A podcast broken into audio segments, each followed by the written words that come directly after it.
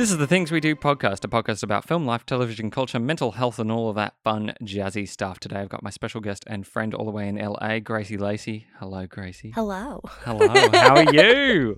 I'm good, dude. It's hard not to do an Australian accent with you. Thank you. I, I mean, the funny thing is, you you have such uh, an American, like you know, strong.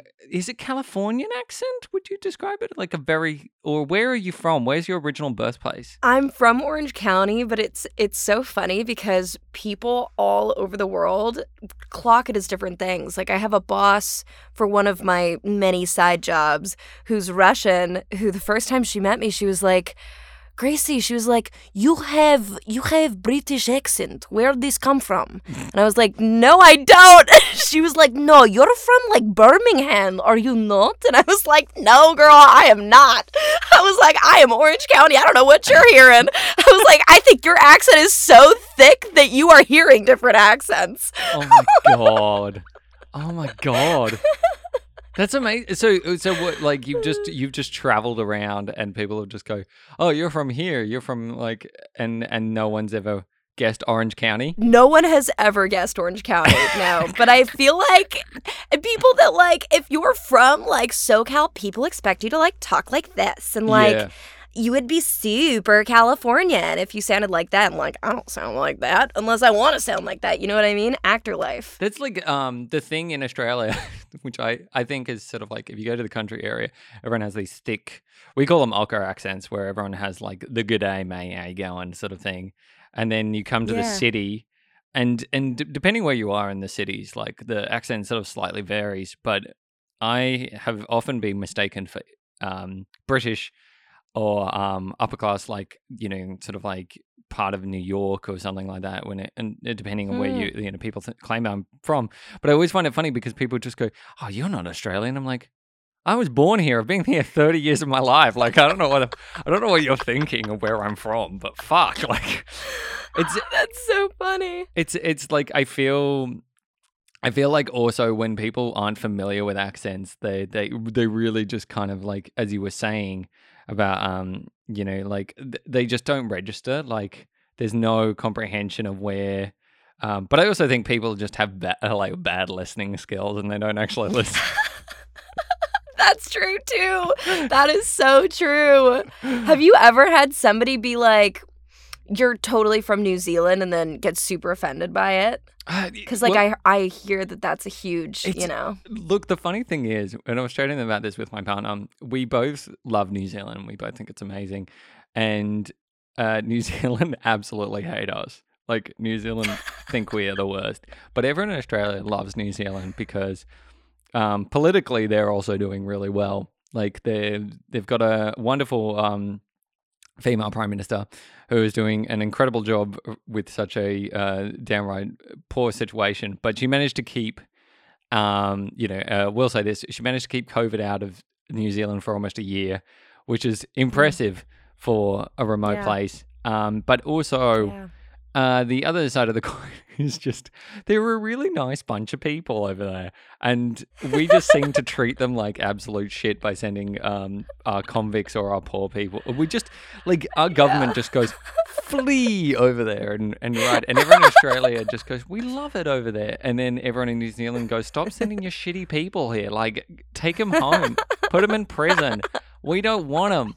Um, so, oh gosh. yeah, so it's a it, it's a little bit of a, a very backwards rivalry. But in um, like if you want to have rivalries, there is people. You know, we've got different states, and at the moment, everyone's having a bit of a state crisis because each state is doing better with the pandemic than the other state. And so, Hmm. Western Australia, which the head of Western Australia is Perth, and Perth doing like okay some of the times. But I was chatting to my mum the other day, and she was like, "The premier over there is just such an ass. Like all people in WA are so full of themselves." And I was like, "Ma," I was like, "Why does it matter?" And it was just these That's so conversations that I'm. I'm just like, well, rivalry happens between states, and it doesn't like yeah. whenever there's a press conference now, because they do daily press conferences to update you with COVID numbers, they always start tacking other states and going, "We're doing better than Queensland. We're doing better than New South Wales. We're doing better than Victoria." And it's like, no one cares. Just, uh, just Yeah. tell us the facts, and we'll we'll go home. Like we we're all in lockdown. Yeah, and can we all come together instead of being like, we're doing better than you are? Fuck you. Like, can we just like figure I- out how to not do that? do you do you find though that the with the pandemic now because it's been going over um about a year, a bit over a year now. Do you feel like we're on the other side of the coin where not everyone's in this together? We've realized how very much people are not sharing this big flight with each other. They're just going all, all one for all, like you know, everyone's flying away. Because I feel like it might not be as prevalent in the US, but it is very prevalent here with like, you know, I think the pandemic sort of changing things. Is Yeah. that the same case? Do you have you found in LA? Yeah, uh, dude, you know, it's so synchronistic and so funny that I'm talking to you right now because I have been wanting to write this children's book Mm. um, for a while now um, with my favorite animal, which happens to be only in Australia, the quokka. Oh. And I want to write a little story about the quokka and his travels through COVID. And I have a friend who's like helping me design it and, and draw Yeah, it. yeah, yeah. Um, but it might be a quokka. It might have to be a gopher. We're still in process in the development process. Yeah, but yeah. I love quokkas. They're so freaking cute. It's my dream to go to Australia to see quokkas. Um, and you now. Yeah, you can come and visit me, Yes. Uh, but um but but that split i mean it's just it's so it's so prevalent everywhere and it's so funny because it's like we've lived x amount of time now where people have not been touched by something altogether like worldwide and now Yeah. we all have this shared experience of covid we've all had to go into lockdown together and it's funny because i do these princess parties which is where this book idea came from because i Mm. would get these questions from these kids um, now that we're starting to come out and people are vaccinated, they're starting to book these these kids parties again because they want to give their kids cute birthday parties. So I'll go as Belle or Ariel or Cinderella, and these Yeah, little yeah, boys yeah. and girls will come up to me and they'll be like, "Belle, did did you have to have COVID in your kingdom too? Like." Has have you guys had to go into lockdown too? And it's like it's the saddest thing, dude. Because then I'll ask them what they want for their birthday, and they'll be like, "I just don't want COVID to be a thing anymore."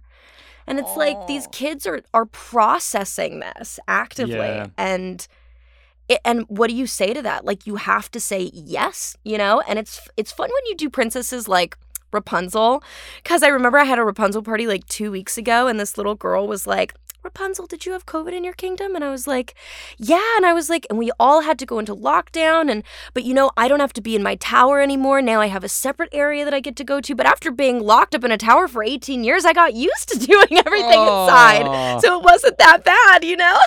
yeah, we yeah, got yeah. better at painting and reading and writing and being with family if if we could be with family and and so it's like it's it's it's fun to be able to help these kids process in this like Yeah. fantastical way so they can bring this very negative scary thing that we have all had to go through together as a society and and ground it in something that is a little magical to sprinkle just a little bit of hope for them you know what i mean and and not have it feel so confusing um because i love i just love kids so much and and having them ask questions like that it it breaks my heart a little bit but it also like it uh, the reason why i love these parties so much and i'm i'm like i'm 24 you know i've been doing it for like 10 years and Yeah. some people are like are you ever going to stop doing the princess parties? And I'm like, you know, if I got on to like a series and I don't need to have the side jobs that I have and all the different gigs, then yeah, I might stop doing it at some point. But yeah. I love working with kids so much because even with these like kitty kids parties, you get to have moral through lines because these kids Mm. look up to you so much. You're their hero when you walk into their birthday. So everything that you say matters so much to them. And if you can leave them with like, you know, and make sure that you smile as much as you smile, you're helping other people smile too. And if you see your friend fall, what do you do? Do you laugh Yeah. at them or do you help them up? And it's like it means so much more coming from a character that they already love. yeah. And it just fills my heart to do that. I always leave just so happy, you know? Yeah. And I'm like, why would I not want to do that? like, I just love kids. I mean, like that's that's the thing, and I feel with yeah, as you as you say, just children have this sort of like they hook on every word that we say, and I think um yeah, it's something that I feel like probably came about more so with popular culture like Frozen and you know stuff like that, where you know these kids parties do like Disney characters. I think Frozen really was one of the first movies that really kind of skyrocketed um, in terms of my memory of recent years of films that everyone was like, "Oh my god, kids actually love Disney again." Yeah. Because you know, like I grew up with Lion King, I grew up with like um Lilo and Stitch and all that stuff. Like they were very, you know, Little Mermaid and all that. But I remember not being as excited by these characters as necessarily kids were by Elsa and Anna. And It's an you know, obsession. yeah, it's a completely different thing, and I, I absolutely l- love it that um they've done it. But yeah, there's there's a real sense of like also community around a lot of these things, and I feel Mm. it was really interesting as well because like my partner, she's not into uh, like she loves Disney films, but she's not very into superhero films um as much as I am. And we were watching Shazam Oh, so good. it's so good. But I remember she was sitting there and she was just going, This is the best escapism. Like, I understand why people watch these. And it is that sense of when you're a kid, it sort of brings you back to being a kid as well. Because I think the thing that we sort of take away of being adults, especially like the moment we hit our 20s, we kind of have to be this sort of like grown up because we're surrounded by children. Mm. And Mm. I think there's an element where we forget we were kids once, and we've got to always hang on to that. And I think like films like Disney and stuff, I will every time there's a new Pixar film go um, out, I will go to the cinema, I will go and watch it and cry my heart out, and I'll be the only adult who hasn't got a child there, and it's it's like the most wholesome thing. But I just absolutely like feel like kids you know and i and i can't partially wait until like uh, i'm a dad one day and i can sort of like have my own kids and take them to kind of situations. But yeah i, I really do think that kids have this wonder and this excitement and i and especially growing up in a time where like i don't think the media should be making shows about people living in covid just yet like don't make it while it's happening it's like you know you watch a film during World War II about World War II. You don't want to watch a film about it Yeah. when you're living it. yeah. You want to watch it later. Yeah, but do do you remember at the beginning of the pandemic on Netflix, the highest grossing show, the the show that was trending the most was like that show Contagion. Yes. Like people have this like this sick need to play out the worst. Yeah. Right? Like if we're starting to live in a pandemic and there's a show about a pandemic, it's like we feed off of it. We sink our teeth into it and we're like, "Ooh, yes." Like and I feel like I feel like, and I love sci-fi and shows like that so much. And not gonna lie, that was one of the first shows I watched too during the pandemic, because I was like, I I- like I don't know. I mean, it was so, it was so on point for so much of what we were going through. The six feet apart, wearing masks, like it was sickly satisfying. It's like yeah. I have this weird obsession with sharks. Like I love sharks, and I remember watching Jaws when I was like six years old, and I was so terrified to go into the water. Yeah. But now I have a car that looks like a shark. I only have shark stickers on my car. I ride a shark because I want to feel like a shark when I'm going about my day. like, I want to feel like a badass predator that could take down anyone at any time and like can conquer all. I want to feel like the king of the fucking sea wherever I go and whatever I do. But I'm like, I still have this like sick like fascination with it and with shark attacks. And I'm like, it's the same thing for the pandemic. Like we have this this need to fulfill like and to watch like to watch the worst play out. Yeah. And I feel like somehow it makes the rest of our lives okay because the worst is not actually happening. But it's I don't know, it's it's grossly yummy in some way. It's like when you love horror films or when you love watching Dateline. Like my mom is like, I don't know how you can watch these horror movies. They're so gory and blah blah blah. And I'm like, I watch horror movies with zombies and you watch Dateline before you go to sleep. I'm like, I can't watch Dateline before I go to sleep. I don't want to, like, I can't watch actual real murders, but I can watch zombies killing other people because I know that won't actually happen, or at least it hasn't yet. you know what I mean?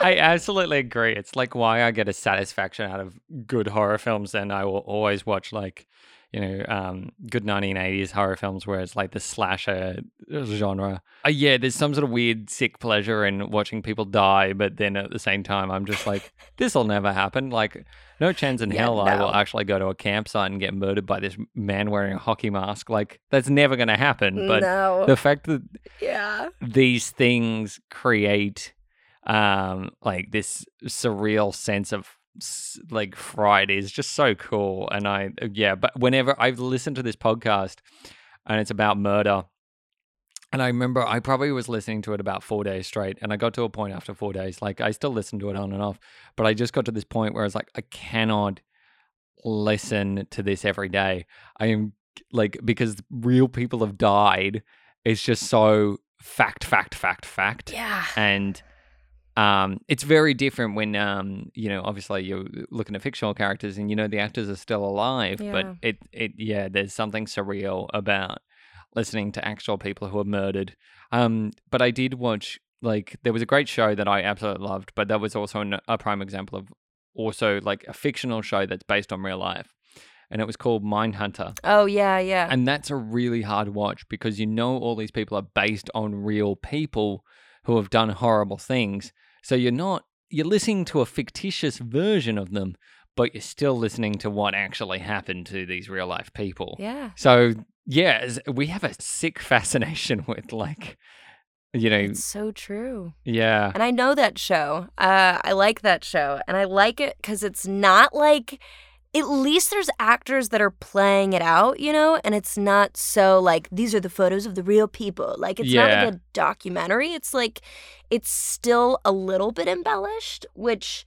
I like and I I can get behind that a little bit more Yeah. than like watching a bunch of like you know true co- crime like documentaries back to back to back because it's so it's just so real. And I'm like, as a sane person, I can play first person like video, like shooter video games, right? Yeah, yeah, yeah. As a sane person who is not currently on meth, like, like I can play that and know that I would never go out and like shoot up a building. Yeah. But fucking Tommy in like Tennessee, no offense, Tennessee, who's living in his mom's basement, who's like just gotten into fucking smoking a little meth, goes and plays this game and then wants to actually play it out. The like yeah. that I, like I know the difference with myself, but I don't trust other people to know the difference within them. Like you know what I mean? I think it also goes to you know the shoddy you know like mental health system that, that like d- you guys have over there, which is just like Mhm. um I have very and our healthcare system in general. yeah I know I have I have big gripes about it, but um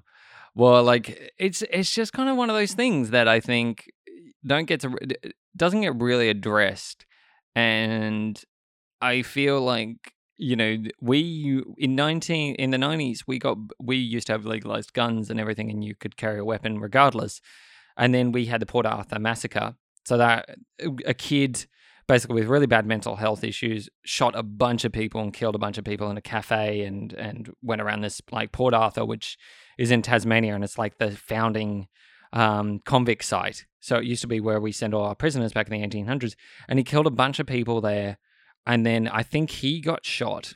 And one of the things was the prime minister at the time just went, "That's it, no more guns. This this is straight up. We cannot allow legalizing of weapons to to just anyone. They have to go through rigorous checks prior to even owning a firearm, and you have to have a license and everything." And one of the things that always kind of was drilled into me since then, because I grew up in the '90s, was the fact that we don't have guns. And when you go to America, the fact that anyone can buy a gun is is absurd. Like it, it's just the most baffling thing because, granted, like crime rates and everything like you know, uh, but the fact that one you don't have poor uh, you have poor health systems and stuff, but two the fact that you just they just ignore the fact that that you know and the gun um you know everyone who owns a gun and the people that run the gun companies are very powerful people, and the government don't want to go and touch that with a ten foot pole because they get money from Yeah. them. So it's like, I mean, we have so many industries in play in America, and that's why there's this whole no super PAC ban. And like, that's such bullshit because every politician is taking super PACs. Every single politician is taking donations from big companies yeah, to push their own agendas, which is why the meat industry is so humongous and why they're taking advantage of not only all the animals that come through, but they're taking advantage of the people that buy it on a mass scale. I'm not talking about like little, you know, farms in California or little farms, you know, in different places that like buy organically and you can literally see the cows like yeah, graze. That would be how we know meat is is good and healthy and whatever, but that's not happening on a massive scale. These these corporations like Tyson and I'm gonna get shot if I name more. And like They'll mean? Like they you. they will, dude. They will, which is why I'm so thankful we have streaming like streaming services like Netflix Yeah. that are willing to put up documentaries like Seaspiracy, Food Inc., and that aren't af- aren't afraid to name names. Yeah. You know? because we need that there's there is so much corruption in this society and when you look at issues like like gun violence america in a nutshell dude i feel like we've had like like the founding fathers they built this country. They wrote all these rules for how these people should blah blah blah and it's the same thing with religion. It's like the structure of rules in place and we have to follow them exactly. Yeah, but when things need to evolve a little bit or change a little bit, there is so much resistance from these people that believe these books are still supposed to be enacted in the exact same way. And it's like, that is not how this world should work. That's not how the founding fathers intended this to be either. If, if, I mean, that's why shows like Hamilton are so cool because if Alexander Hamilton was still alive and he saw that we still had all of these issues, gun violence being one of the biggest ones, yeah, and how we don't i mean because the right to bear arms right i i in in its first uh necessity was supposed to be for people for us we the people to have weapons just in case the government got too powerful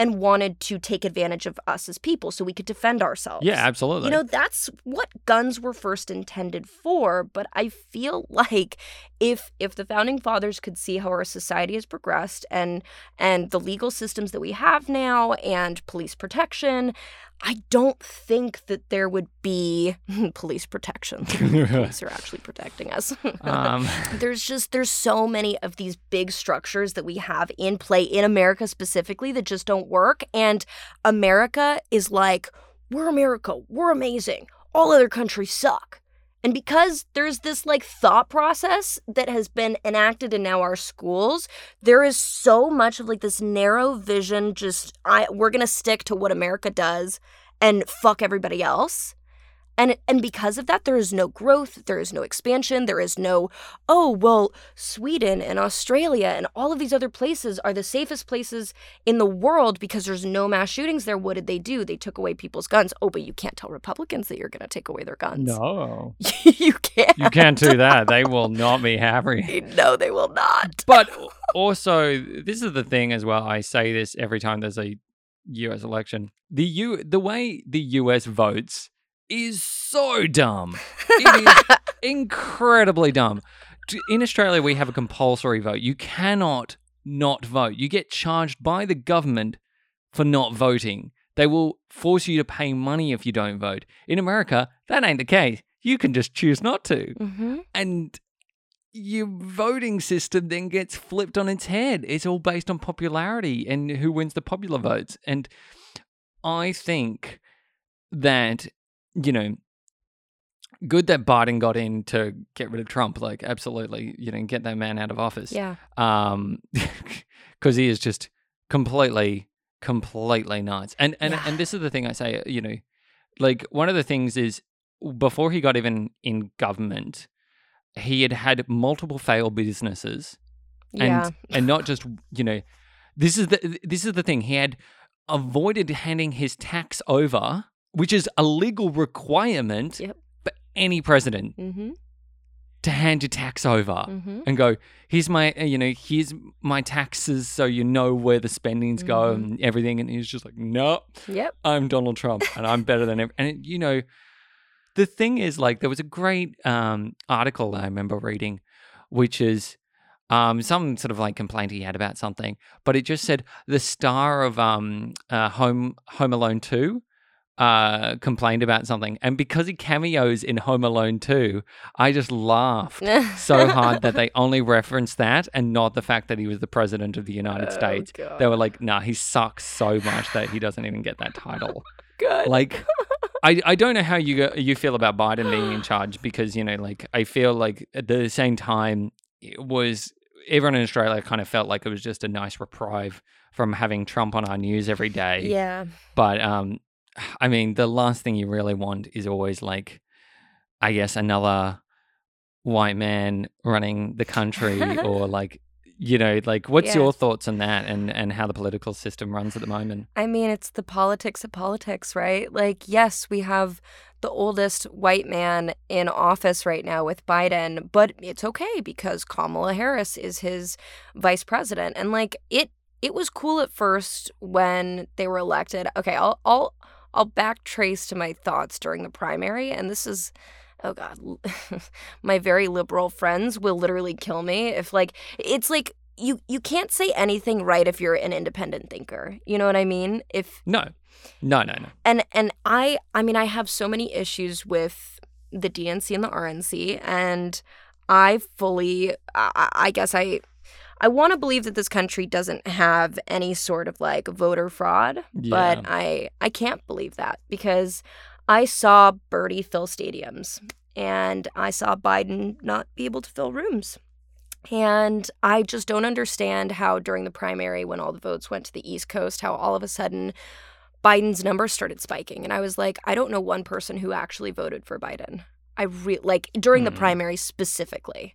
Um so uh, my issue with how this society is is working at this point is is is our primary system and our electoral college. Yeah. I I don't think that we should have primaries and I don't think that we should have an electoral college because so much bias goes into that. And that's where I think all of the fraud actually happens. Um yeah. eh, but then on a mass scale when we have our elections like of course I'm I'm so thankful that Biden came in and, and replaced Trump obviously. Um Yeah. but I was not I was not a Biden supporter uh, from from the beginning. I just I didn't want him in office, but I mean now that he is, I'm like I support him as president, but already there's choices that he has made where I'm like where was the forethought? Yeah. where was the leadership because it's I don't, I'm not seeing it, No. you and know. But it's hard to be president in a in a like you said in a country where it's a popularity contest. It is very hard to be the president of the United States. Yeah, and I absolutely agree with that. It was the also the same with Hillary Clinton because you know, I remember that election and I was like, why did Bernie step aside like what the actual fuck? Yeah. And then like Hillary and no issue to Hillary Clinton, but I just didn't believe in her. mm-hmm. I didn't absolutely believe in her. And I didn't, you know, but I was like, well, there goes the chance for them to actually win because, mm-hmm. um, you know, I could see Trump and his rallies and everything, and he was just he was just circulating on people's um, fears and yeah. um, and everything. And then the same, you know, the the the sheer fact that when the last election happened, it, it just yeah, I I completely was like, eh. At this point, I just don't want Trump in, Yeah. and and that was that was it. It wasn't really Bernie's better. Um, sorry, um, Biden's better or anything like that. It was it was clearly just Get him out. Yeah. yeah, Yeah. No, it's true. The DNC literally could have thrown a pile of shit at us and we would have been like, make it president. yeah. Please. Anything else. Oh yeah, literally put like a baby in charge and we'll go for it. Like, Yes. I, no one could give a shit. Like, Yo, you want to hear something really crazy, dude? yeah, So I have a movie that just dropped on Amazon Prime. yeah, yeah, yeah. One of the leads for it, I shouldn't say one of the leads, the lead that's across from me.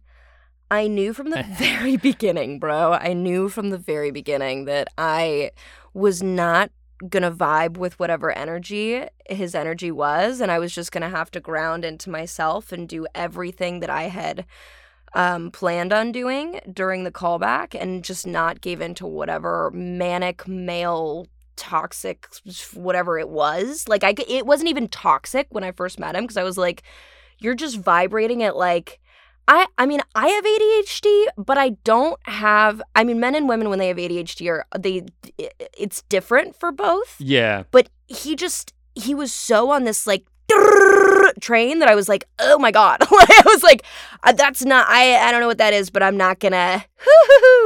yeah, yeah. I'm not gonna lose myself into whatever that is. But um, but dude, it's funny because we got the call back. That's when I met him, and then I booked it. Two years later, the movie's about to get released. The day that it's about to get released, we get an uh, an email from the director and they say our distribution date is going to get delayed by a little bit uh, due to an issue. And we were like, okay, whatever. All right, we will wait to promote the film. And um, I ended up meeting with uh, the team that we have, and oh my god.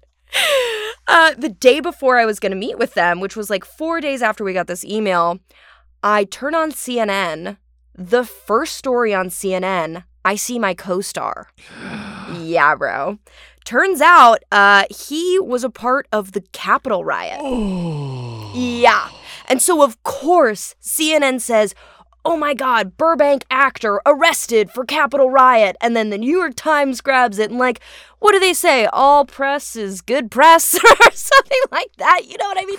Like, you're just like, oh God, I hope this just doesn't, like, mean bad things for the film. But the film is already, like, about aliens and UFOs and like it's basically a, a, big conspiracy theory anyway, quote unquote conspiracy theory. But I mean everybody that was involved with the project was so like like peaceful and like like spiritual and and then just to have this guy that was so on the opposite end and like I met with him and they were like Gracie, did you have any like issues when you were on set with him? And I was like, dude, I was like, I like I knew that you wouldn't recast him, so I didn't want to necessarily say anything, but the amount of fights that I got into with him right before we would shoot scenes is insane. Yeah. And like only my close friends really know this, and now you and I and, and your listeners know this, but like But I mean it's insane if you watch that movie and you know that I, as a very feminist, liberal uh human, uh, had to be in love with a very misogynistic, gun toting Trump supporter. I mean, I deserve a fucking Oscar, bro. like I don't know, I don't know how we were able to like yeah. do that. And like and the director was even like it did not show at all through the whole film. I wow. mean, if anybody knew what was actually going on behind the scenes, like you would be shocked cuz the shit that would come out of this guy's mouth was disgusting. I mean, yeah. He's just he is he is one of many of these people, these these MAGA people that have very little faith in the government, very little faith in the media, and have gone all the way onto this other side of like uh, suspension of disbelief of like reality altogether. And I mean, it goes as far as like QAnoners, because if you're already a MAGA supporter, then you're more likely to drop into the QAnon area. And it's like, yeah, it's interesting because I have a lot of friends that are in the spiritual community that are starting to to become QAnoners, and I'm like like I have I have some friends that I love very much that are are they believe it and I'm like, "Bro, I just saw did you see that uh that article that came out about um the father who killed his kids?" Oh no. Because he thought that they were reptilians? No. Yeah, dude, he took his kids, he took his two little adorable babies down to Mexico, killed them with a fishing spear. Like his wife had no idea. And she was like, I, I didn't even I didn't I thought that they just like left and then he didn't come back that night and I was confused about where they were. He drove them down to Mexico and fucking killed them because he thought that they were reptilians. And then I think, what about my friends that I think are so kind and so sane and so spiritually spiritually connected? What if they see a reptilian in my eyes one day and then want to kill me? Like that's that is the problem with these like massive conspiracy theories and and these like these internet black holes that people are falling into. Yeah. It it can get really dangerous really fast. And I I have a lot of faith with myself and my own grounding as as as a human being walking around this planet. I'm not going to go out and kill somebody because I think you're a fucking reptilian. Like I I don't I don't support even the fucking death penalty for criminals. Like I I would never in my right mind ever do anything like that. And so when I see my friends that are so open-minded get sucked into these internet wormholes, I'm like, "Dude, please don't." Like shake yourself out of it. Like I don't know what you have to do, but like don't believe this crap. Like it's just Yeah. and it's okay to be open minded and like play around with the idea, but it's another thing to go full hearted into it. You know what I mean? Absolutely. I think I think a lot of people just like completely leap into this sort of like fantasy realm and I and I don't like I, I I think from my end it's like it sounds like a great fun little sci-fi concept Mhm. but I'd never want to be like you know yeah I'm going to kill someone because I believe that like yeah. I, the the the ludicrous the but this also goes back to just I think in particular like the level you know and I think it's more apparent these days but just the level of danger the internet has but I also think that people do, people have this thing and I think it's just that people don't ask questions they just believe and they don't query things and there is a there is you are either a sheep or you're like you know an individual Mhm. and when you're a sheep, you're just going to believe everything that's placed in front of you. Mhm. And I just, I don't believe that's a thing because, you know, there's so many things that are wrong with society. And, you know, the fact that there's not equal rights still, there's not equal pay, there's not even, you know, like the fact that, you know, I think that religion has a very backwards way of thinking, especially when it comes to people of, you know, but uh, um, of uh, queer communities. I also believe that, you know, like people um, you know, have a very backwards way of when it comes to mental health and the fact that, you know, people just think it's, oh, you're just not thinking happy thoughts. It's like, Yeah. you know, th- there's there's all these things that I'm thinking, where did people go wrong? Like, why do we think that we need to live this fantasy life and this dystopian, like, oh, sorry, utopian sort of like existence? Because Yeah. the thing that I feel like, and you know, I'm not a religious person. I'm very um, feminist. I'm very, you know, um, equal rights and everyone have equal pay and everything like that, and you all deserve a fighting chance. Yeah, but is that a religious thing to to not believe that? Because I don't think that it is, and I don't think that like just because you're a religious person, it doesn't mean that you're not a liberal, that you're not a feminist, and like no, but but but it's that's you're right on it. I mean, that's the problem with these texts. I mean, yeah, people buy into so much of it and then they stop thinking about their friend or their neighbor Yeah. that's I'm. queer or that's, you know, you know what I mean? It's like Yeah. the love is lost. I feel like it's also like um, you know, th- this was something that I noticed a, a bunch. Um, and it's changing a lot, and I think it is changing in our generation. But there was a generational thing where it was like, you know, that whole belief of like, you could, you know, d- people thought that no sex before marriage was the thing to go, like, you know, all of that stuff. And I feel like nowadays, um, you know, that is completely, whether you're religious or not, um, there is no shame or anything in, you know, having hu- human urges. But Yeah. I feel, yeah, the religion still tries to stamp this o- of, you know, you must be, save yourself for marriage. And I'm like, why though?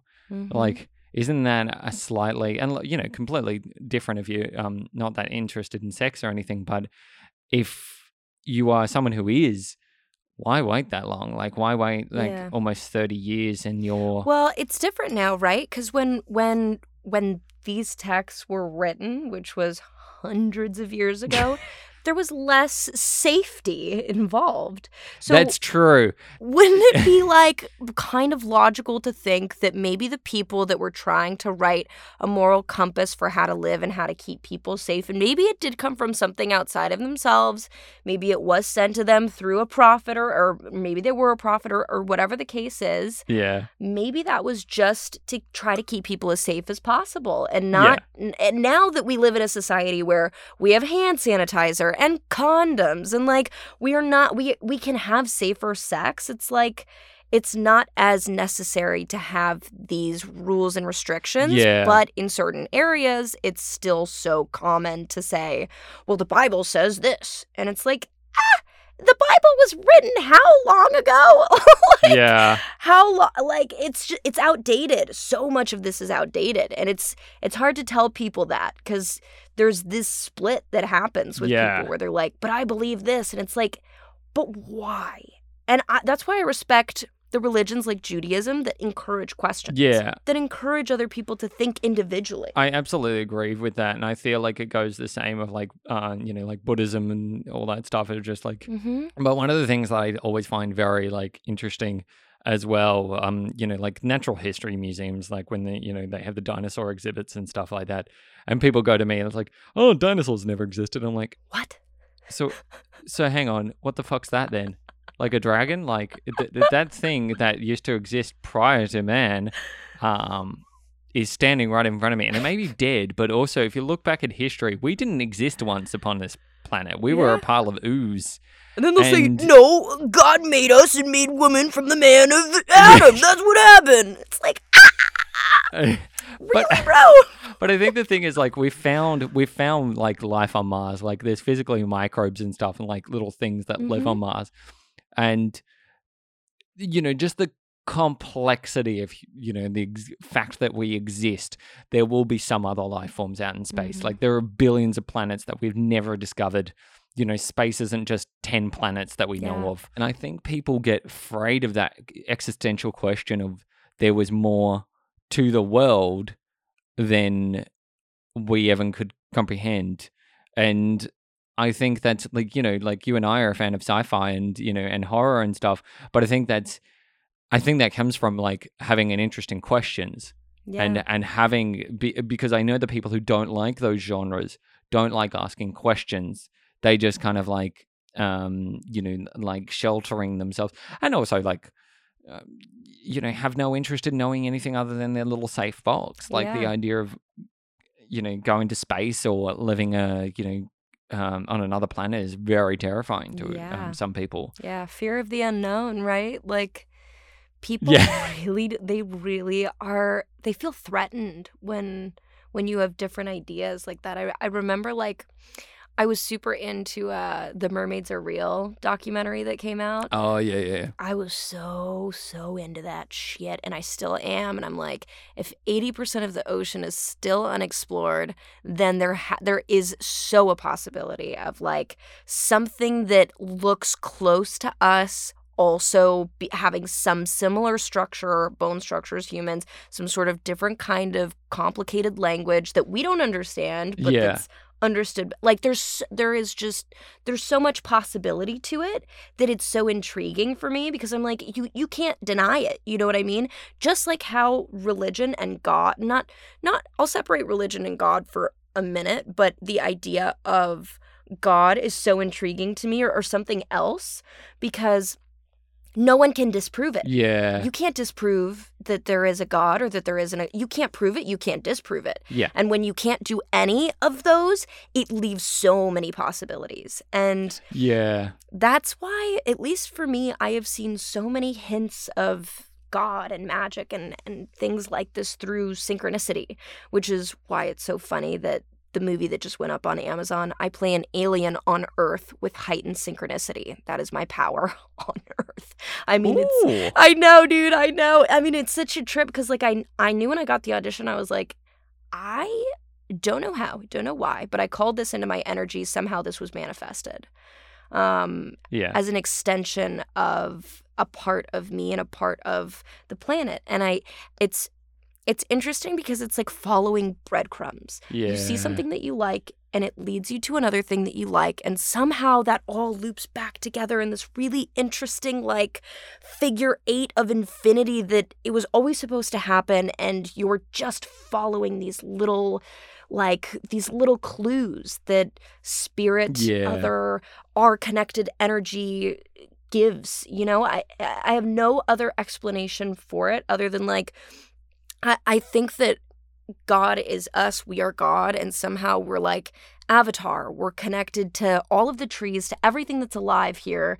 And we as humans, because we're the only beings that are, I mean, we're not the only conscious beings, obviously, but we're the only beings as of now that can like recognize and express in our own language past, present, and future. And because of that, I feel like we're we're just connected in a very different way. But then we have things like media and like social media and watching TV and like all of these things that make us feel so disconnected from each other when they should make us feel even more connected. Like, yeah. I've had so many clues from like spirit drop down through like texts from people or watching somebody's story or like it, and it's funny if you're aware enough to see the synchronicities happen in your life but if you don't believe in synchronicities if you don't believe in god if you if you have all of these like this is the way that my life must go x y a b c like yeah, yeah, yeah. then you'll never see it Yeah. you know it's like they say if you want to manifest a butterfly in your day you just think about a butterfly and then at some point in the day you'll see a butterfly whether or not it's a butterfly flying like for real or if it's a butterfly on somebody's shirt you'll see it it's if you are looking for it you'll find it you know Yeah. Yeah. Absolutely. And I agree. I agree with that because I have a lot of experience with the similar sort of things that I'm like, oh, okay. I was thinking about that all day. Yeah. That's uh, really useful. Um, yeah, it's it's very like I'm definitely like more of that person who you know like my my partner mm, definitely believes in like um uh like certain things that when it comes to just things happening or you know bad luck good luck and all that stuff and i'm i'm very much like sometimes leave things to chance and you know like but i i i'm one of those people who was always asking questions like i will constantly um query things and a lot of the time the you know like i like the unexplained and the un, you know, the the unnatural and the the different. Mm. and so I will always throughout my life kind of like search for things that I don't know the answer to and and and also be very content with not knowing the answer to. Like you know I think I think you need to you know be very content with that but you know like I believe in I believe in all sorts of things I believe in you know like magic and stuff like that and and spirituality and and just like you know the fact that the, you know the rules and physics of the world don't fully 100% make sense Mhm. and there is a lot of things that we don't understand and a lot of things we try to rationalize through and and the way i look at you know like when people say oh magic and you mean like fairy tales i'm like no it's a different kind of science Yeah. If you look at it and it, everything comes down to a, a, a just a different way of of understanding something. And yeah. you know like I, I feel just that, that whole d- defining everything down to electrons and protons and neutrons everything like that uh, you just kind of go well yeah that's basics but yeah what about all those weird things of in between like Yeah. you can't explain why the epiphany of ideas come always through like yeah you know, is it t- putting pieces together and clues together? But you know, like you know, the, the the jumbling up of information and messages through our brain is like a supercomputer that Yeah. handles like data like no tomorrow. And yeah yet we try and create computers that comprehend and can store a human brain. And no chance in hell, the brain is the most powerful computer on the planet yeah um, it it has unlimited amount of information to store and I think also you know that you know that saying where everyone's like you feel with your heart and you think with your brain. yeah I feel like you think and feel with your brain because Yeah. a lot of you know but your heart um registers like anxiety and and Yeah. like you know but your brain does so much of the work when it goes and thinks about things and it goes oh I Yeah. feel anxious now. I feel stressed. I feel depressed you know like um there's always that kick into gear but I feel like um you know you got to listen to what your body is telling you and a lot of people don't yeah and when you do, you kind of like, oh, it's like an awakening. And you just feel like 10 times better. Yeah, but sometimes in those awakenings, it's not always feeling better. It's breaking the fuck down, you know? Yeah, no, I, I, I totally agree with that. And I think, um, you know, it's, it's, yeah, like I, I literally had a, um, a like physical breakdown. I, you know, like we'll go on to the topic of mental health again, but it is, it is one of those things that I feel like anyone with any depression or anxiety or just like even not feeling okay for that day, Mhm. it is good to have a breakdown like Yeah. 101 have a cry Yeah. um And then know that you'll be okay after. It's like there's this, Yeah. there is this beautiful show, and I keep talking about it, but I love it so much on my Insta. Um, Cages in downtown LA is this show that is about uh, this guy who goes on this journey within himself because he falls in love for the first time and he has to face all these things. And anyway, long story short, there's one there's one line in it that has always stuck with me, and it's uh, "You can swim in the sea of sorrow, but do not drown in the sadness." Mm. Isn't that so beautiful? It's like I I so like 4 years ago, my mom had a really bad accident that I was there for. We were hiking up in uh, Laguna Beach and we were going up this really steep hike and she was hit by a mountain biker and went down and um, saw bleeding and stopped the bleeding with my shirt and called 911. She was airlifted out of there. She had a seizure on the way to the hospital. When she got there, they told me that they had to rush her into emergency brain surgery and I had to sign off last rites with nobody there other than a spiritual counselor. Yeah. And I basically said goodbye to my mom um, as she was getting wheeled into the hospital. And I, I, I remember being in that room and feeling so lost and just having to trust. Yeah. And I mean, there was a lot of funny moments that happened through that.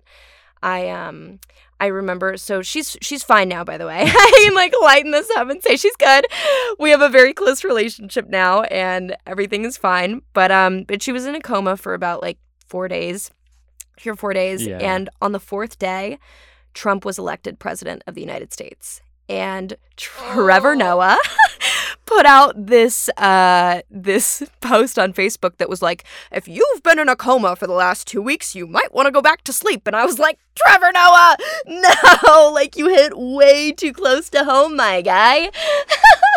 but um, but anyway, I after she got out of the hospital, I remember them telling me that she was gonna be released, and I was fucking terrified because I was like, now I have to take care of my mom. I'm the only person at our house, like and she is healing and recovering and she's just had her career ripped away from her and she's a very successful lawyer and has never I mean we had to literally strap her down to the table because she was like I have clients! with a fucking tube down her throat. She was like I have clients! I have to go to work! She was like what am- where Oh, am I? What's happening? Yeah dude like we had to strap her down cuz she was she's just she's a tank dude. Like she's so committed to like herself and what she does and she's so smart and and I saw the most successful woman in my life just shattered like her Yeah. identity was shattered and so it's been a rebuilding process and a healing process for both of us but I mean I knew that I had to be so there for her that along the way my mental health got really really bad because I didn't know how to process the PTSD that was going along with that Yeah. not only that, but also our own past. My mom has not been a perfect person, nor is anyone a perfect person. We've not had a perfect hmm. relationship, and there's been a lot of things that we hadn't talked about, and a lot of shit from my own past. I I've gone through abuse. I was abused when I was a kid from my babysitter, and we had never talked about that. And then we had to talk about it, and it was so, so painful.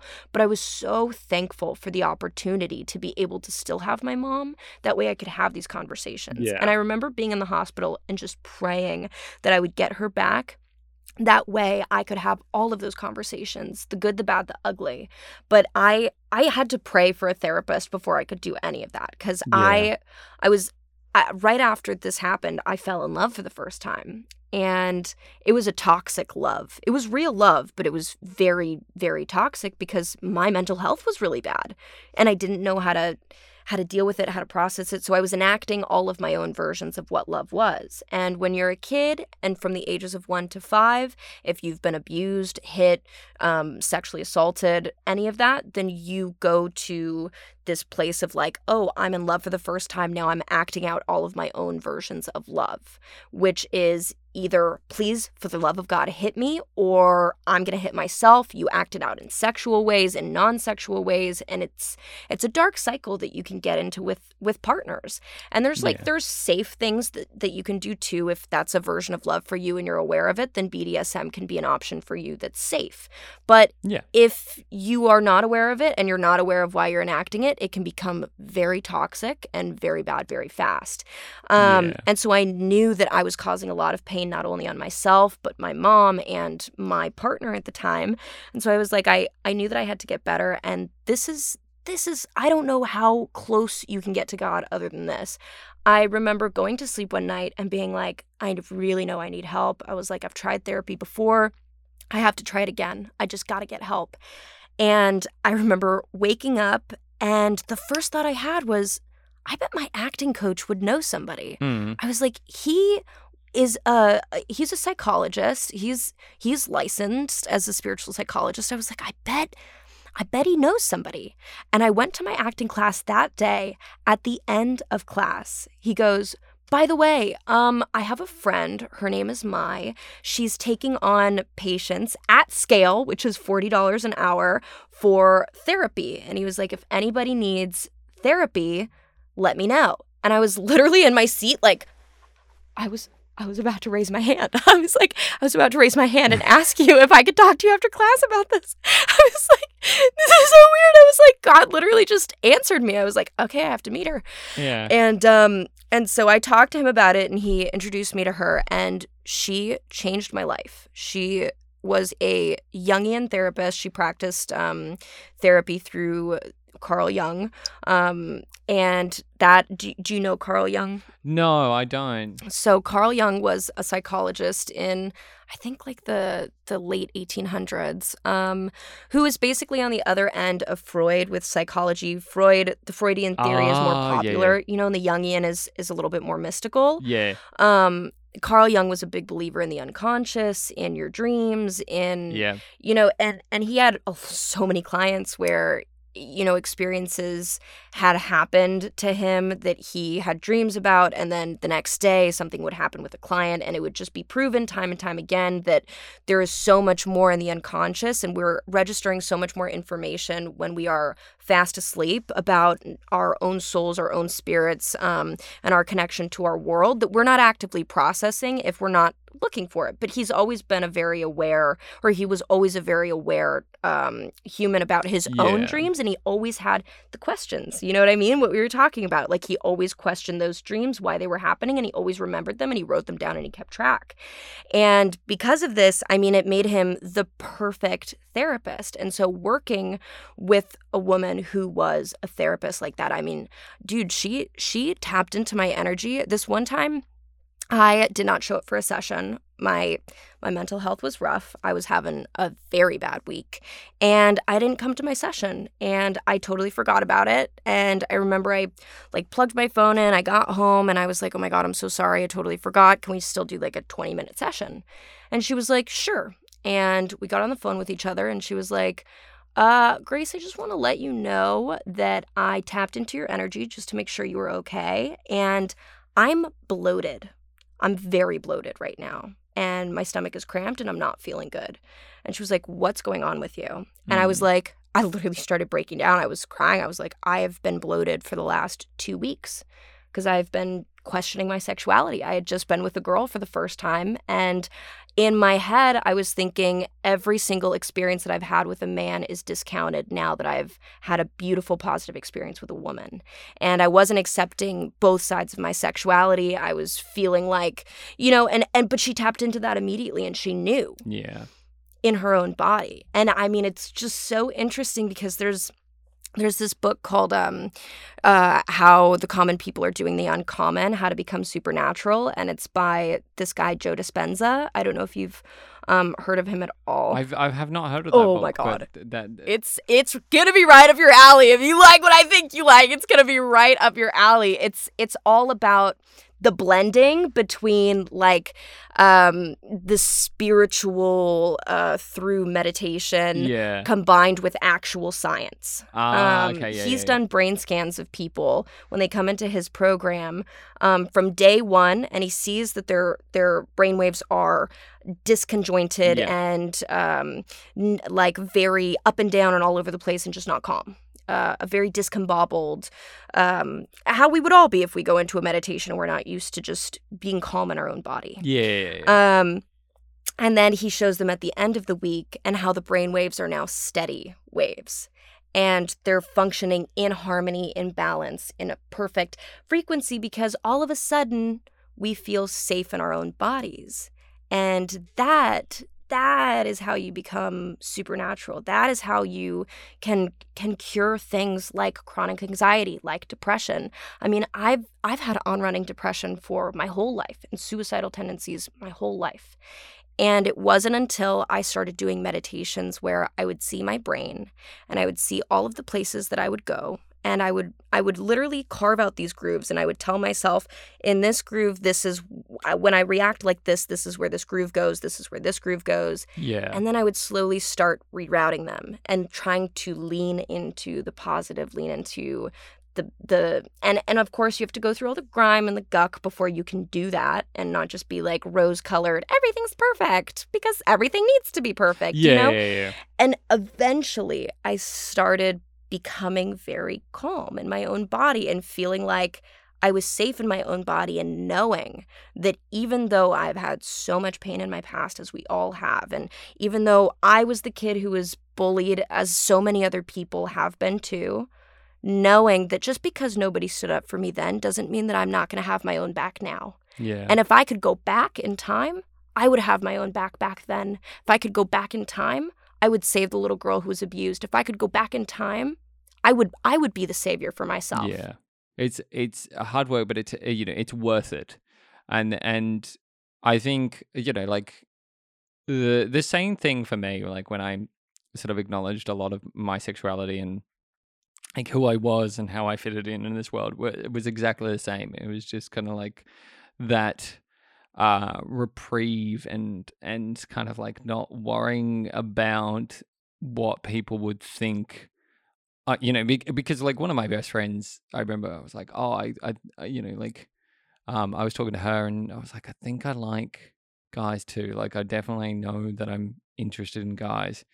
And she just turned to me and goes, I've always known, and that's fine. And I don't think of you as any other way. You know, you always like have this worry, but people around you are very supportive, or like sometimes are very supportive. But I feel like when you know your people, and you know you're like but you know it does help you massively even though it's all you know this self journey it really does kind of bring you out of your shell and you know um you know it's that nice sense of like uh, you know support network and everything like when people when people support you Mhm. it's it's really nice and i feel like that's just such a positive uh experience for a lot of different people Yeah.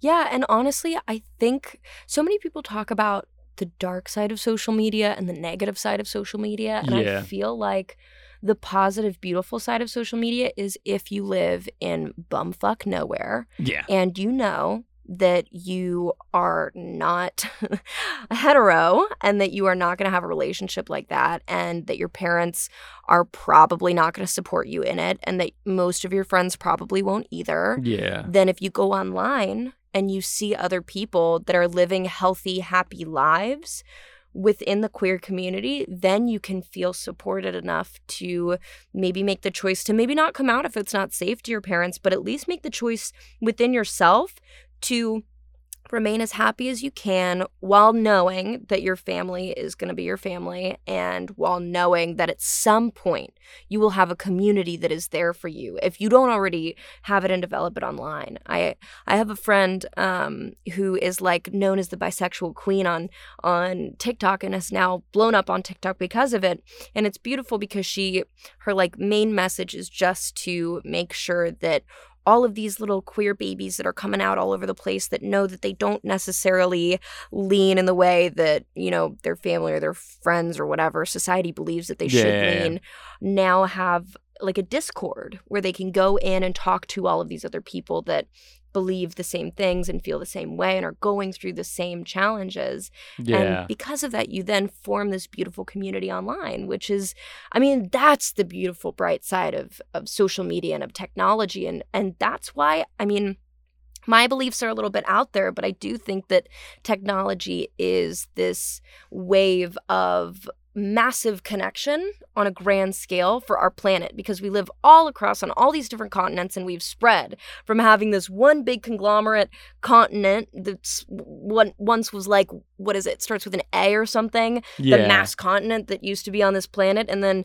fungi is the reason that you know all of these other planet or uh, continents have now spread out and now we're all over the place and if we're all over the place how can we come together as a society technology that's how we can come together as a society that's how we can see what's happening in australia and have this conversation that's know, how right? we know that we have friends all over you I know, know, what i mean It's it's like I feel like yeah, the internet is a, a good and bad place. It- yeah. Um, but it's good in the terms that it does create you know community for everyone, and it's bad in terms of like it can also spread hate and yeah uh, distrust and everything. So it, it, you know, but yeah, it's it's very much like you know without the community and without the sort of like everyone sort of accepting who they are and you know and you know the fact of however you want to identify and whatever pronouns you want to use, it's it's good to have that ability to have that freedom of speech yeah.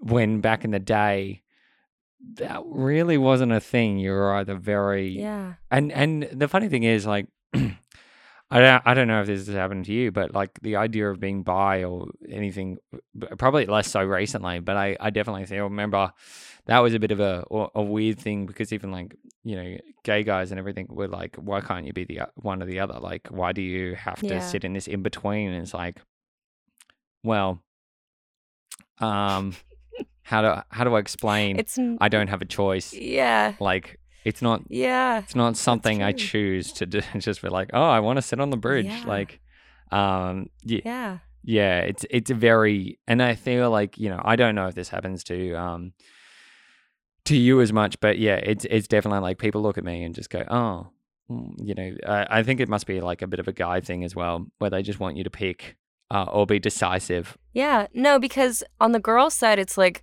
oh, you're bisexual, you like yeah, guys, and you like girls, like that's fucking hot. Like Yeah, it's and you know what I mean? It's like it's not as much like pick a side for women. It's like a bunch of dudes being like, that's hot, but then as soon as you're like, you're not included, they're like, fuck you. like, what do you mean I'm not included? You know what I mean? It's like. And then that's why all the hate for the lesbian community comes out. But if you're bisexual, then it's then it's attractive. Or if we can watch your porn, then it's attractive. And it's like, can you can you just t- t- like take the fucking back seat, bro? Like you're not a part of it. We don't want you to be a part of it. Just go go elsewhere. Nobody needs your views here. And oh it- my I mean, god. and that's that's like that's why we need other advocates like we Yeah. need to be able to advocate not only for ourselves but that's why these like these communities of these people that are forming it's it's it's beautiful but it's it's hard dude it's Yeah. it's hard unless you have those voices and like I'm so happy to see like now Disney is giving more voices, which who would have thought? Because 30, 40 years ago, Disney was like, you're gay, you're not allowed to come into Disneyland. That was only like 40 years ago, bro. Like, that was not a long time ago. They were saying, you're gay, you're not allowed to come to Disneyland. It's like, you know how many people that I know that are gay that go to Disneyland? I mean, that's like, that's 90, 90% of the people that go to Disneyland are gay, my guy. yeah. like, these are your fans. you know what I mean? you know, like uh, animation films and everything, like queer, you know, go- the the thing is like most of the people in the arts industry are queer. Like Yeah. it's it's and and that to me is baffling because you know you the fact that you still meet people to this day being like, oh, you know, why are you gay? And it's like, oh, I'm, you know, it's like Yeah. because most of us are, we're just very accepting of who we are, and and I Yeah. I also like think that people are just particularly like I don't think people are ninety percent or hundred percent straight. I think we float between these sort of like spectrums all the time. Yeah. And I've chatted about this many a time, but I, I believe that sometimes you'll be like, oh, I prefer this and oh, I prefer that. But you know, like some people are like, no, I'm very grounded in what I believe, and it's like, Yeah. Have you ever thought about it? Yeah. Like even once? Yeah.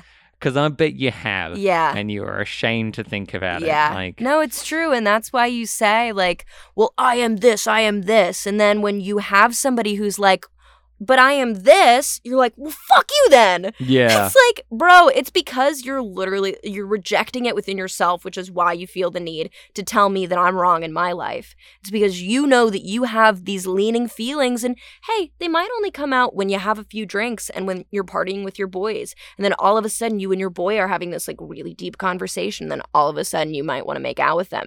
And then you go, "Oh god. Oh my god. I'm not no homo. No homo. No." Yeah, And yeah, it's like like, bro, you wanted to kiss your dude. Like, that's fine. I mean, that's an expression of love. It's an extension of love, and it should be praised and cherished. And instead, instead, you you're choosing to reject it. Maybe because you know your friend wouldn't reciprocate that. Yeah. But hey, I mean, like these feelings are okay, and that's why I genuinely I like.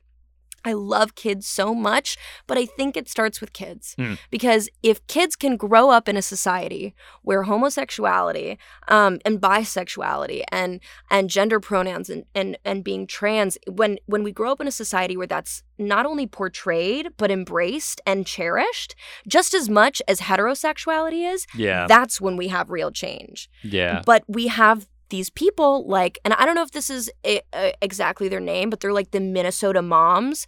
They're these moms that are in the middle of America somewhere, and that all of these like big TV networks are like, well, we don't want to upset the Minnesota moms. Yeah. Or they're like, we want to upset the Minnesota moms. Let's fucking upset the Minnesota moms, please. Because you know that you're either hitting one target audience or another target audience. Yeah.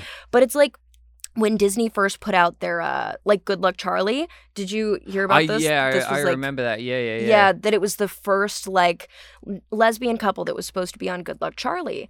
And it premiered and a bunch of people were like, "Oh my gosh, finally representation." And and it's not looked at as this, you know, sadistic um Satan-esque thing. You know what I mean? Yeah. It, it's it's portrayed in a totally normal way. Like Charlie was supposed to have a play date, but one of them, like the mom thought it was supposed to be like the mom's name was Susan and then the dad thought that the woman's name was supposed to be Maria. So they were like, "Is it Susan or is it Maria?" And then when they came in through the door, they were like, oh, two moms. And it was so simple. And it's like, that's as simple as it needs to be to have representation. Yeah. That's as simple as it needs to. And like, did you see the thing that just happened with the Muppets? no, I didn't see the thing that happened with the Muppets. Oh, it's so cute. It's um so basically Miss Piggy is going to have this big princess ball, right? And yeah. and she wants the girls to wear these beautiful princess dresses and she wants the boys to wear prince suits. Yeah. And Gonzo goes, Well, what if I don't want to wear a prince suit? And Miss Piggy is like, Well, the boys have to. And he goes, Oh, okay. And then he shows up to the ball in a mask and has this beautiful princess dress. And at the end of it, Miss Piggy comes back to him and she's like, Gonzo, you missed the coolest ball ever, and we met the most rad princess. But she ran away before we could introduce ourselves or meet her or ask her what her name was.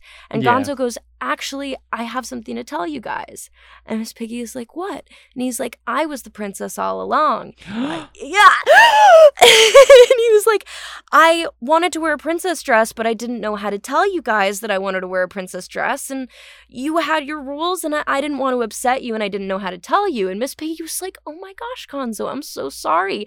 You look so pretty in your princess dress. You could have told us. We're sorry that we made you feel like you couldn't. And it was this beautiful moment. And then the Minnesota moms came out. and then they were like, How, how, you're trying to put sexuality on our kids. You're trying to push the trans agenda.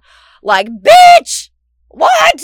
You really think that the biggest amount, the, the, the, the most chased after group of minor, like, you really think that these hunted minorities are, are coming after your kids with a sexual agenda? Like, we're just searching for a little bit of representation and a little bit of, like, you know, just, just, Yeah. just, just just just it's so simple and it's so beautiful if it's done right but the fucking minnesota moms Those moms those fucking moms Um, what about like, d is that something though that um, Gracie that you sort of inject into your acting? Because you've done you've done acting for about ten years now. You've done little bits and pieces for quite a while. Is that something you you inject into your acting, like when you try and sort of like make characters diverse and different? oh that's so funny do i think about the minnesota moms when i get do do you- non-binary roles Yeah, yeah. Do you just kind of go, well, really fuck funny. the Minnesota moms? uh You know, I'm I am a product of my society, but I'm not the person that I am is not a product of saying fuck you to somebody else. Yeah. Um I am not non-binary because I say fuck you to society. I'm non-binary because I was born non-binary and because Yeah. I'm very aware of both sides of myself. Um and I'm very comfortable in the masculine side and in the feminine side and I choose to embrace both sides instead of presenting super femme all the time or super masc all the time and yeah. and knowing that I have the ability to fluctuate between both is is the way that I choose to live my own life and the way that I feel the most comfortable in my own body. The time that I don't is when I'm like, "Oh, well, I'm going to a Thanksgiving dinner, I have to wear a dress. You know, Yeah. that's when I'm like, that's when I feel really restricted. Um, but but no, it's it's I don't I don't necessarily think about those people when I get roles like that or how I'm going to be viewed because as soon as you think about how you're going to be viewed, you are not actually embracing the authenticity of the human being that you are portraying um, Yeah. or living within. You know, if, if you're thinking, oh, what is somebody going to think of this? Am I being, you know, too masculine? Am I being too feminine? Am I blah, blah, blah, blah, blah? Then you know it gets it gets mucky. And i Yeah. say this and yet at the same time i have one one human who i love very much. Their name is tess and they go out to all of the same auditions as i do. I see them everywhere. And it, it's really funny because we met on set uh, for this sci-fi movie that we were doing and I, I looked at Tess and they looked at me and I was like, You look like me. And Tess was like, You look like me. And I was like, What are we doing on the same set? Was like, Aren't you supposed to be my competition? yeah. And they were like, Yeah, aren't you supposed to be my competition?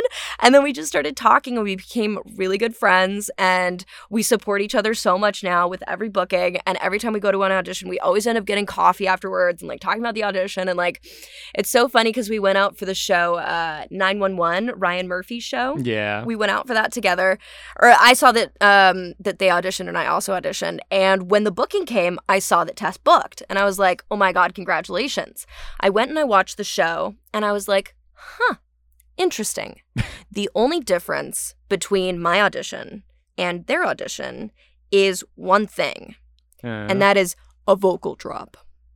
This was the only difference is that Tess chose to change her voice to sound more like this.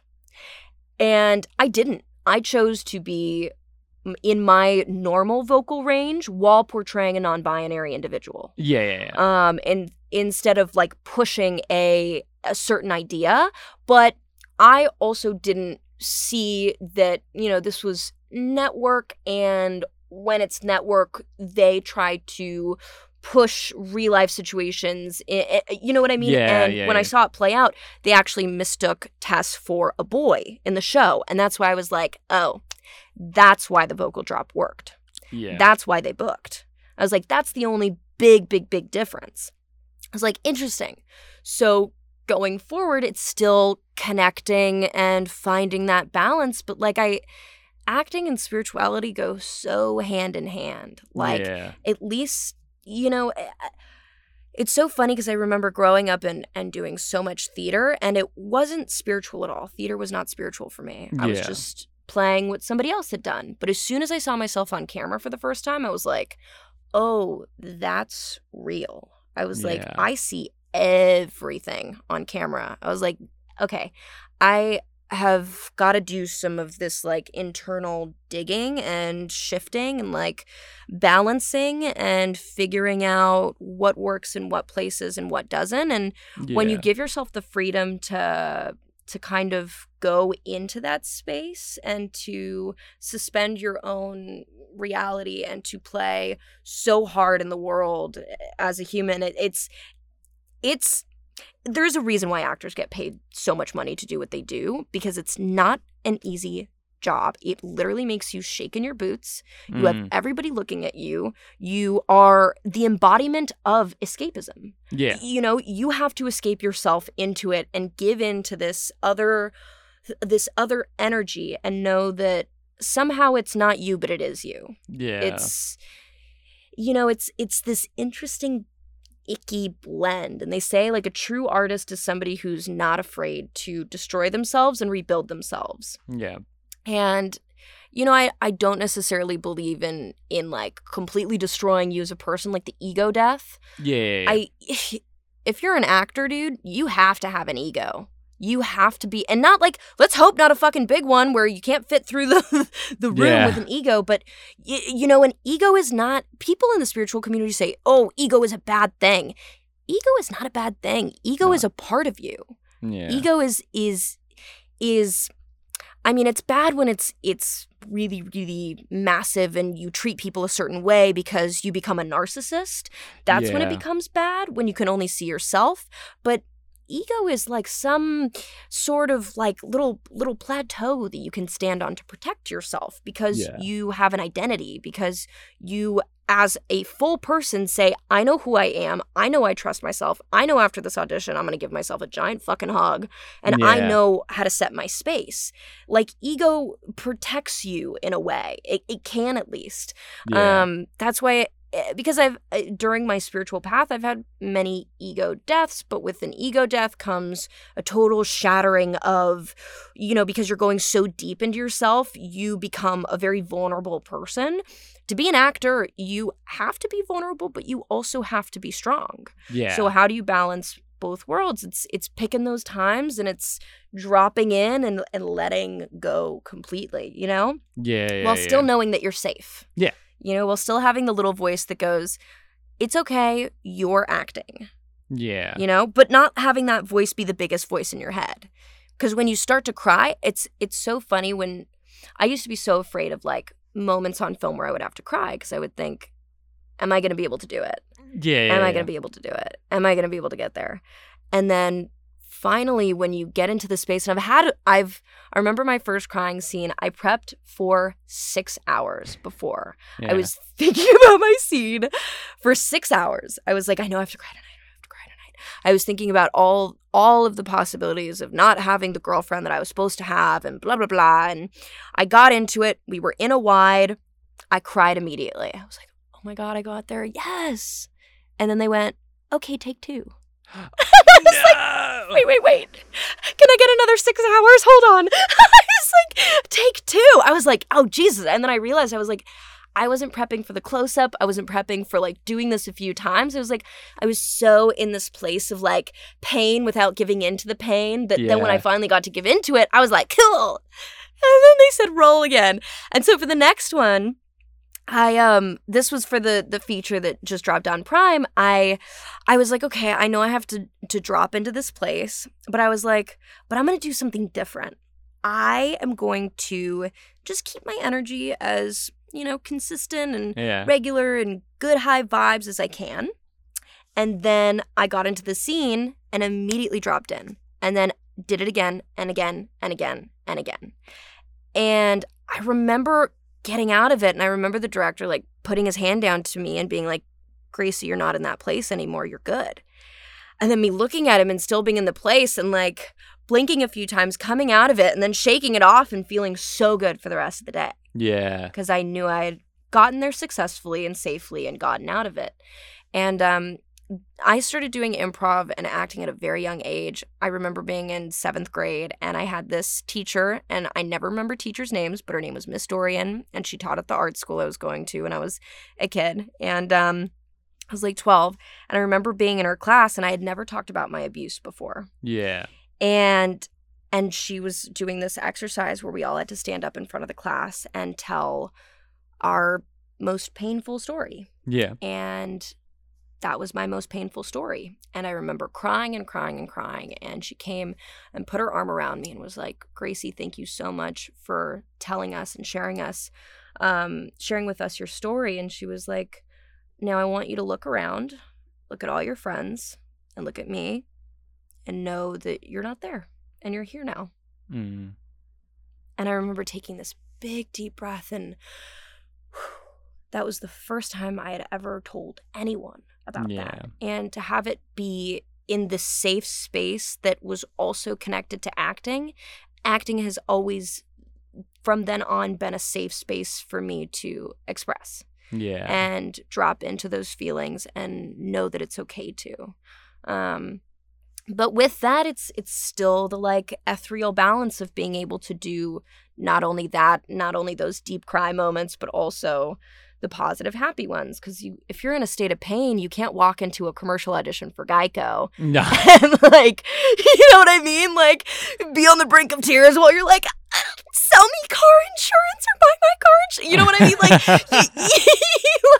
like you have to know tone. You know what i Yeah, mean? Yeah, yeah. like and and what you're doing for the day which means mental health is like it has to be your number one you have to know that you're good you know Yeah, it absolutely does. And I I think that's a perfect point for us to wrap it up, but I absolutely want to want to say that is the most uplifting thing to kind of be like, you know, in a in a very cathartic way because you've got to know I th- I think yeah, you've got to know yourself and you know your like complete ability to you know use your you know and not everyone says that every artist is you know troubled or anything but it is very powerful to hear that you've done everything with your trauma and your um, past um, abuse problems and everything to kind of use that and funnel that into such a way that now you are in a much safer environment. And uh, hopefully and this is always say hopefully it gives other people the opportunity to do the same because you know like the thing is it's it is entirely possible and i feel like you know that that is you know you're the prime example of someone who is so positive and and and like you know with so much that's happened to you being able to use it and create something you know so um, with so much energy and so much ability to make sure you're okay in the long run is such a is such an amazing and uplifting thing. Like anyone i love hearing this. This is just a you're such a lovely human being and oh you it. are too. You are too. And it's i mean that's this is why we do it right? You you hope that through your own artistic expression you are able to touch other people because you know how important it would have been if you had had that earlier. If i could hear somebody talking like this on a podcast when i was a kid i maybe could have avoided pain but at the same time Yeah. you can't avoid pain you know what i mean? You can only hear and learn from other people's experiences which is why you know i love the moth or like ted talks so much because getting to hear where other people come from eh, it lets you know that you're not alone. And so much of like media and acting and, and art is supposed to be a vehicle to let you know that you are not alone and to help us grow. It's like it's like spiritual text but in a visual representation yeah you know what I mean?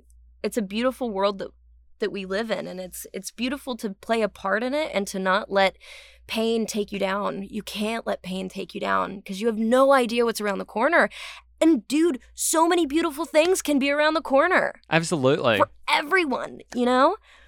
Pain doesn't need to be your past and your future, dude. Like you can rewrite your story. I know, and it's always living in the moment. And I, I say this to a lot of people. It's like, uh, you know, the the what's happened has happened, and uh, you know, obviously, like there's stuff that happened to me, and you know, like w- in same with you, it's like once it's happened, you got to move forward. You've got a way of processing it, and I feel like Yeah. you know, the more we hang on to the past, the more damage we do to our future, Mhm. And it's just Well, it's interesting because it's our version of the past. yeah, It's not the actual past because our brains are wired to see pain first yes, in order to keep us safe. It's just that's evolutionary disposition to do this. It's Yeah. how our brains are wired. And when you realize that and then realize, "Oh my god, I've been reflecting on my own version of my own reality." Mm. That's not I mean, we're not good storytellers for our own story. if we were allowed to be storytellers for our own story, it would be fucking depressing, bro. Oh, just because so much of us only remember the bad and like but we have to in order to survive right? Yeah. but as soon as you go and you realize it doesn't all need to be like that then you can do meditations on your early life for the positive things. And then you you unlock memories that you didn't even remember you had or you see pictures of yourself if you go through photo books and you're like why did i look so happy here i don't even remember this camping trip i don't Yeah. even remember this i don't remember this i don't remember this and it's like because our brains have clung so hard onto pain that when you start to see all of the other beauty that was layered with it, it's like, oh my God, my life wasn't all one note. Why did I think it was? It, and that's how depression is a fucking bitch. Oh my god, Gracie! I will say this: I, I could listen to you all day, and I, I I reckon if we weren't doing a podcast, we could probably chat for like six hours. We could. we On- totally could. Yeah, on a topic like this because I love listening to you and, and talking with you. They're an absolute absolute delight.